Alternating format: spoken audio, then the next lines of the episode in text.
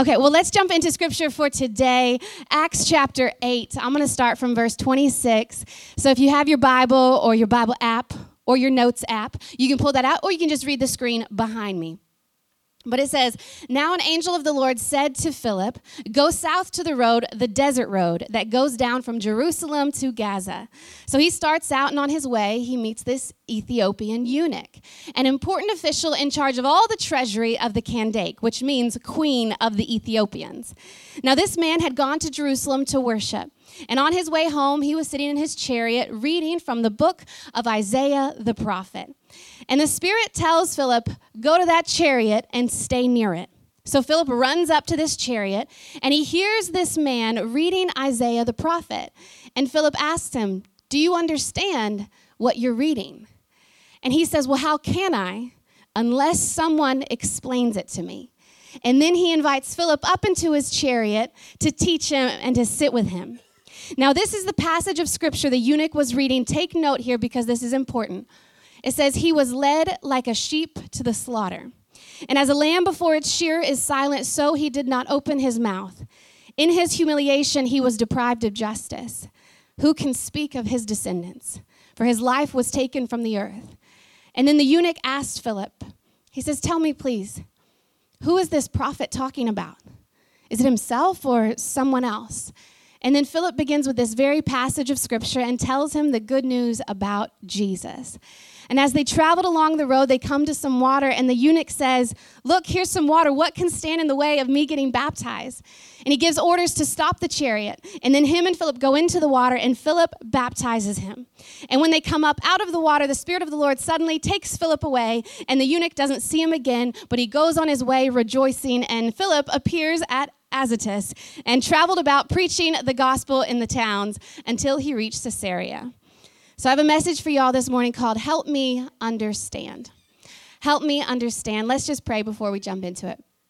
God, I thank you so much that through every single story in scripture, you can bring us fresh revelation and fresh insight. And God, we ask for that today. Lord, would you help us to understand what it is we need to learn from this story?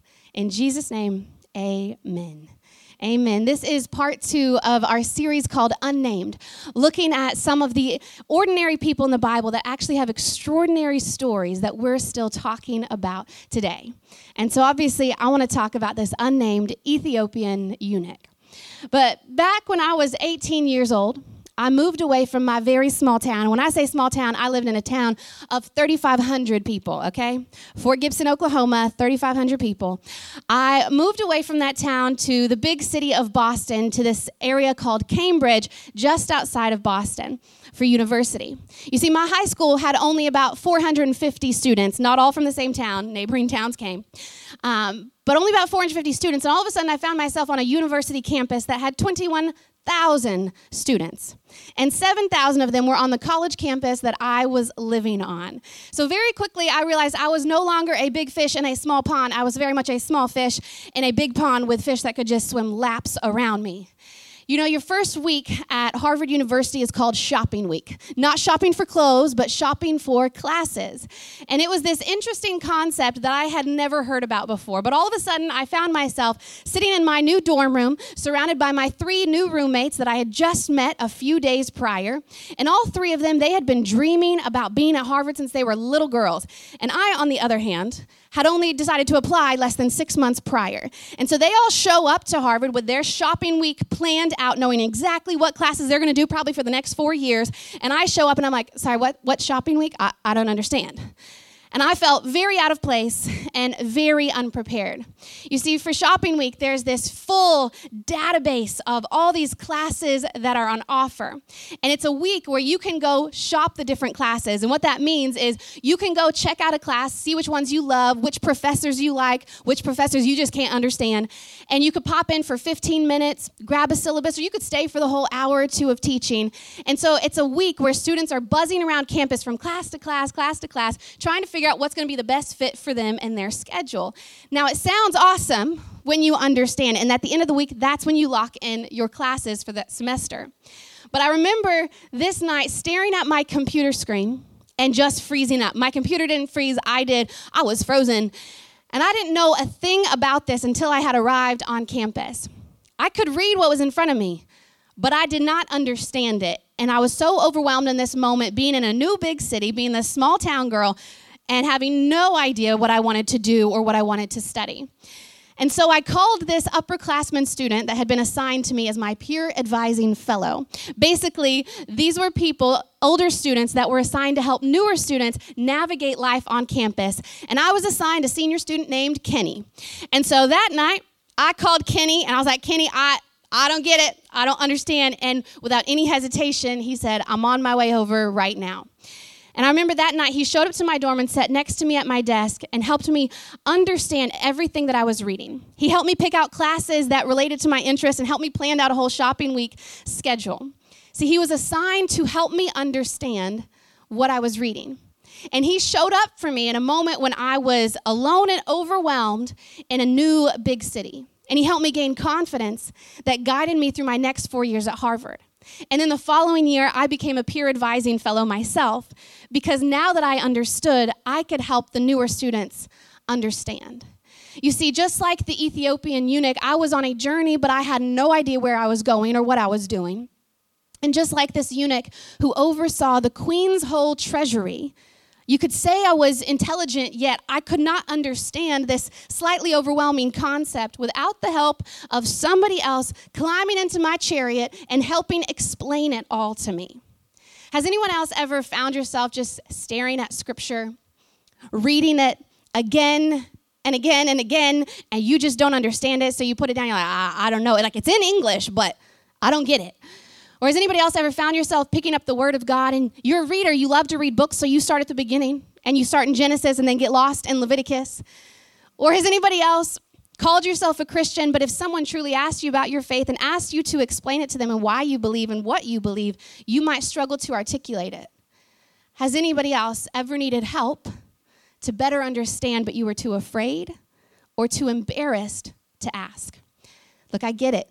The Bible can be hard to understand, and Christianity can be a tough road to walk, and life will present you with different situations that are going to raise some questions that you don't always have the answers to. And we all have days and seasons of life where we need a Philip to climb into our chariot and to help explain to us what it is that we're reading, to help answer some questions about our faith. We also will all enter seasons where we can become a Philip to others. But I do feel like there's a lot of people in our church, not just locally, but the church globally, that feel more like the unnamed eunuch than they do like the disciple named Philip. So let's talk about this eunuch for a minute, because there's a lot more to unpack here than you might realize on first reading. Because in various periods of history, eunuchs were highly sought after to serve in senior positions within a king or emperor's inner circle. So in the Middle East, in Southeast Asia, China, and Africa, eunuchs were sought after because, having been emasculated, they were not a threat to the king's wives or harem. And now when I say emasculated, I mean castrated. Young boys, usually before puberty, were selected, taken, forced into the king's service, and then underwent mutilation to their bodies that prevented them from having children. And one particular order of eunuchs only had a ten percent survival rate from this procedure. Now, not every eunuch in history was castrated, but being a eunuch, mutilated or not, was speaking of a life of abstinence and a life of singleness. Without the ability to have a family of their own, their loyalties would be purely to the king or the queen they were serving. Now, the tragedy is this was not a job you applied for. This was a job that you were forced into against your will. And now, being emasculated is horrific enough, but there was worse social implications that followed them for the rest of their lives, because in Middle Eastern culture, where family is legacy, where sons and daughters, that they live on and they carry your name, where it was a fate, a fate worse than death to have your family line cut off from you, these individuals, they found themselves without a spouse to love, without children to carry on their name or to look after them when they were old, humiliated, and with no descendants. They were lost, unnamed generations. So we know that this Ethiopian is a eunuch, And we know that he has now become highly successful. He has no significant other, no family, and almost certainly was forced into this. And somehow has worked his way up into a position of high authority and responsibility. He is the C F O, the chief financial officer for the Queen of Ethiopia. Well, we also know that in this moment he is seeking God. Now, he is a Jew of some sort, many Ethiopians were, and he has a copy of the scriptures, and he's reading it out loud in his chariot on his way back to Ethiopia. And God intervenes in this moment, interrupts Philip's day to send him to this person, because God clearly loves him and is setting up this divine appointment on his behalf. You know, Philip, he is a disciple of Jesus. And earlier in this chapter of Acts, you can see and read that Philip, when he ministered to people, he was often in cities. And at the time, he was in a city in Samaria. But when he spoke, it says that people would listen closely and crowds would gather to hear Philip preach. And all of a sudden, God's like, I want you to leave all these crowds, all these people that are now saying yes to Jesus, all these people that are getting saved, because I've got one person out on a desert road that I need you to meet. And so Philip obeys, and he finds this person stuck on a particular passage of Scripture. And it was a passage that was talking about someone who sounds like they have been through exactly what he's been through. Remember those words from earlier, led like a sheep to the slaughter. How vivid were his memories of being a young boy taken to a place where he did not want to go, to a man with a knife, most likely, where his life was changed forever. Humiliated, deprived of justice, looked down on by society, and who can speak of his descendants? See, this eunuch was reading of someone who knew his pain, his humiliation, and his life. And he wanted to know who it was, having no idea that the prophet Isaiah is speaking about a man named Jesus. Jesus not only knew his pain, but Jesus knew his name, even if we never will. And at this critical moment in this person's life, God reached out to him, spoke to him, saved him, and then used him to take the gospel into a part of the world that at this time was not yet reached. In fact, scholars tell us that this eunuch is almost certainly the one who took the gospel of Jesus to the African continent and started churches in Ethiopia.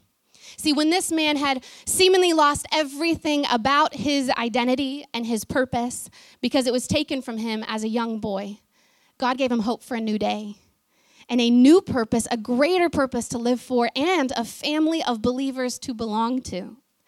In this moment, this unnamed eunuch was born again, and he was a new creation in the eyes of God. You know, I mentioned earlier that a lot of us, I believe, can identify with this eunuch in some way, and I'm not necessarily talking about in a literal sense, but perhaps you can identify with his struggles to figure out his true identity in a culture that redefined him at a young age, a culture that was forced upon him, a culture that he was forced to serve with no questions asked. Now, did he become successful in that culture by the world's standards? Sure. He was the C F O for the Queen of Ethiopia, but it came at a great cost. And clearly, it wasn't enough. He was searching for more in this moment. He was searching for truth and hope and new life on this day that Philip was sent to him. So there's two things that I want us to take away from this story. And the first is this: when you don't understand, ask someone for help. Now let's remember that this man was extremely intelligent, yet there were still things he did not understand. And when Philip came up next to him and asked that question, hey, do you understand what you're reading? He could have brushed him aside like most of us do and say, oh, yeah, yeah, yeah, I, I, I get it, no worries, and tried to let just brush somebody aside and allow his pride to get in the way for fear of uh, feeling inferior in his knowledge of God. He could have been a great pretender in this moment, like many of us are, brushing off the help that God might be sending us. But instead, I love the eunuch's response, this C F O to the Queen of Ethiopia. He had enough humility to respond to this disciple of Jesus, who in the world's eyes was uneducated. Remember, Jesus chose those that everybody else had rejected. And so this uneducated individual in the world's eyes comes up to this uh, this C F O of Queen of Ethiopia, and it's like, hey, do you understand? And he has enough humility to say, well, how can I, unless someone explains it to me? And he invites him up into the chariot to sit with him and to teach him. That was him asking for help. That was him admitting he didn't fully understand, but he wanted to. That was him laying down his pride as a royal official to allow this disciple of Jesus to teach him about Scripture. It requires humility to ask for help and receive help, no matter how much previous knowledge you may have. See, church, we aren't just meant to read Scripture and memorize it so we can quote it, because if you can quote it but you don't understand it, is that truly helpful to you? We are meant to understand it, to understand what Jesus is saying in all of Scripture. But how can we understand it unless we ask for help? Unless someone takes the time to actually explain it to us and answer our questions. Look, if you don't understand something, asking for help and receiving the help that is offered to you is actually the bravest and strongest thing you can do, because how else will you grow? You know, I remember when I was, when I first walked into Elam, I was twenty-two years old. And I had a prior knowledge of God because I grew up in the church, and I could quote to you all the different Bible stories that I learned in kids' church growing up. I worked at a church camp uh, throughout my summers in high school. I had this prior knowledge of God. But I realized in this moment, when I was standing in Elam Botany at the time in this Pentecostal church, I realized there was actually so much that I did not understand. So much that I that I didn't understand from the knowledge that I had. And so I did one of the most humbling things that I could have done as a Harvard graduate at that time, who was supposed to be, in the world's eyes, smart and intelligent and know things. And I admitted I didn't know everything that I thought I knew. I admitted that I needed help to understand this faith that I had claimed my whole life but didn't actually understand. I had claimed my whole life that I was a Christian, but I couldn't articulate that to you if somebody asked me. In fact, I wasn't fully living that out. And in that moment, I humbled myself and I enrolled in Elam's Bible College at that time, which was the most uncomfortable thing I could do at that moment. But it's only when you're uncomfortable that you're going to grow, right? And at the time, it was called the Ministry Training School of no Ministry Training College of New Zealand, but now it's called Elam Leadership College. But back when I was twenty-two, I sat in this classroom with people that were aged eighteen to over sixty, and I asked question after question after question, not to be obnoxious, but to gain greater understanding. And then outside of the lectures, when I was doing my homework and my assignments, I went to a boy named Frosty, who I thought was pretty switched on at the time. And pretty cute. And I and I borrowed his book for my studies, and I was like, I need you to help teach me this. And so he had to spend time with me, and then he married me. Um, but if you don't understand, don't just stay stagnant in your faith like a sitting body of water that smells and gets funky like a pond. Because we are meant to be living streams of water that flow. And to flow, it requires action and movement on our part. So what could you do to get the help that you need? Maybe you could find a mentor within this church. You know, several weeks ago in our E W ministry, that's our women's ministry, we released a mentor guide, but it's not just for women, it's for everybody. A mentor guide that can help you understand what a healthy Christian mentoring relationship could look like. And we have this mentor guide. I printed out a few copies back at the info desk. If you want one, if you need to find a mentor or you want to become a mentor, read that. That's a great place to start. Another thing you could do is you could sign up for Alpha. It's a course that helps you understand the basics of Christianity. And look, even if you've been a Christian for years, but maybe you've gotten stuck in your faith, maybe you've hit this point where you've hit a dip, the best thing you could do is go back to the basics. Start rebuilding from the ground up. Get those foundational blocks in place. Maybe you could download the Bible Recap podcast and its accompanied reading plan in the YouVersion Bible app. It is a free resource that helps explain every single sentence in Scripture, so that you can understand it and how it connects to this greater unified love story about God's love for humanity. You could subscribe to the Bible Project on YouTube, another great free resource that helps unpack the meaning in every single book of the Bible and big themes throughout Scripture. Maybe you could buy a study Bible. Maybe you've had the same Bible for twenty years and you are just have no desire to pick it up and read it because it's too hard for you to understand. Maybe you don't have the right translation for you. Look, if somebody gave you a King James Version and it sounds like Shakespeare to you, maybe you need to pick up a different translation, like the New Living Translation or the New International Version. Go to Manna and get yourself an early Christmas gift. Get a new Bible that you are excited to read. Get into a small group where you could be surrounded by other believers that can actually answer those questions that you have about God, and they can help you grow in this journey. Iron sharpens iron. For some of you that want to go even deeper in your faith and in deeper in your understanding, it might be the time to take that leap of faith and go to E L C. Now, you could either do a full-time internship, which means you're studying theology coupled with practical ministry here at church, or you could do their part-time course that they just started offering this year. And it's a part-time course with two classes in the evening online per week to make it accessible to anybody to learn about theology and the basics of understanding God and Christianity. It's a part-time course that will give you foundational knowledge so you can understand the scriptures that you're reading and who God is and what that means for you. Look, there is help available to you. So would you have the humility of this unnamed eunuch and embrace the help that is already within arm's reach? Now, let's just quickly talk about the second part of this man's story, because remember, they were traveling along the road, and then the eunuch spots a body of water, and he says, "Hey, can I get baptized? What's standing in the way of me getting baptized?" Like, I believe in Jesus, and I believe he is who he says he is. And so Philip gets out of the carriage with him and goes into the water, and he baptizes him. And then it said when they came up out of the water, the Spirit of the Lord suddenly took Philip away, and the eunuch did not see him again, but went on his way rejoicing. And Philip appeared at Azotus. Now, did we just read about teleportation in the Bible? Yes, y'all. We did.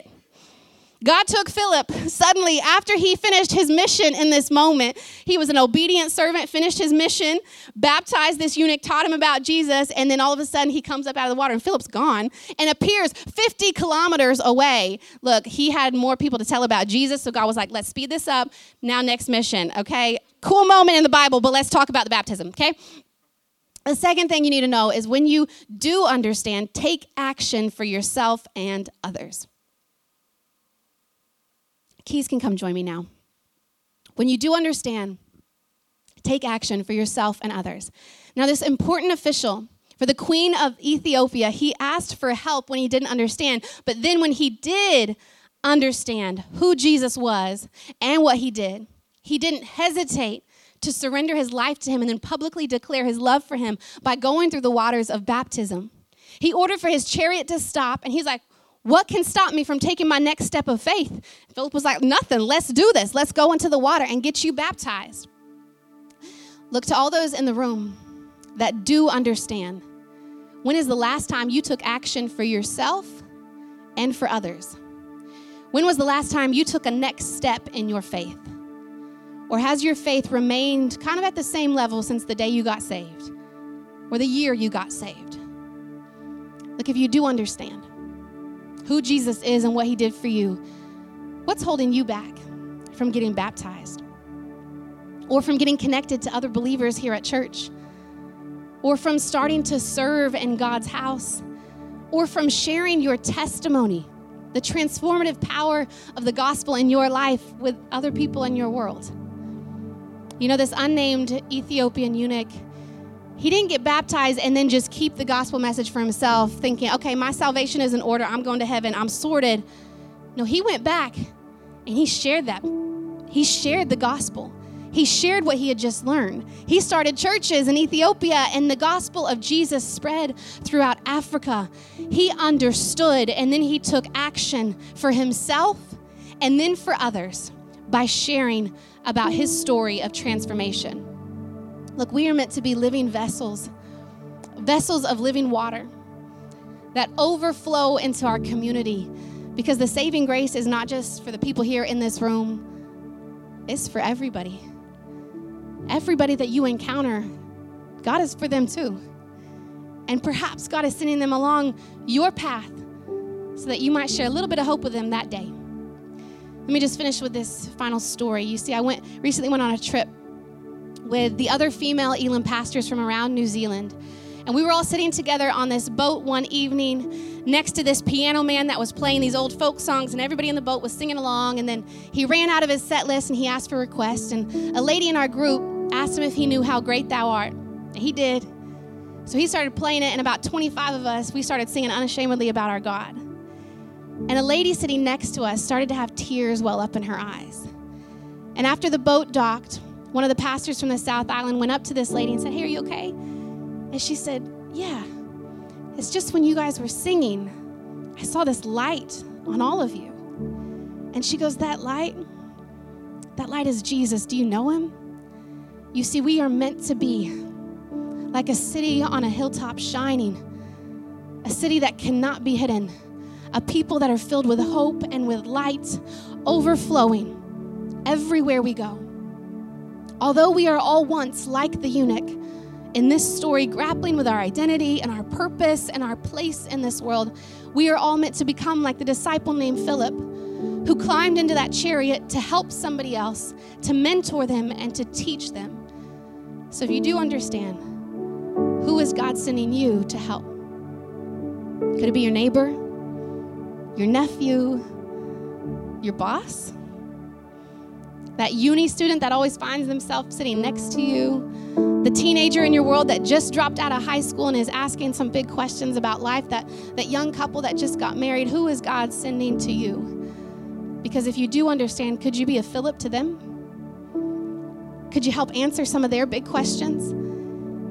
Could you be a Philip to somebody here in this church that has some questions about their faith and help them better understand the scriptures that they're reading? Who knows what that impact, what impact that single moment, that single encounter could have, not just on their life, but on the world. I love this quote. Somebody said, mentors always depart, usually before the journey is over. The trip, after all, belongs to the traveler, not the guide. Few teachers or mentors ever see a person through an entire journey. All I'm saying is if you do understand, could you help somebody with part of their journey? Not all of it. It's not a lifetime commitment to help somebody else, but could you help them with part of it? Could you be obedient to the call that is on every believer's life, which is to go and make disciples, baptizing them and teaching them to believe the words of Jesus? That's not a call just for the pastors of the church. It's for the believers. So church, let's remember it is okay to not understand everything right away, but it is so brave to ask somebody for help. And when you reach a place of greater understanding and greater faith, it is so brave to return the favor to another believer and help them gain greater understanding too, because we're all meant to help guide each other closer and closer to Jesus. Amen.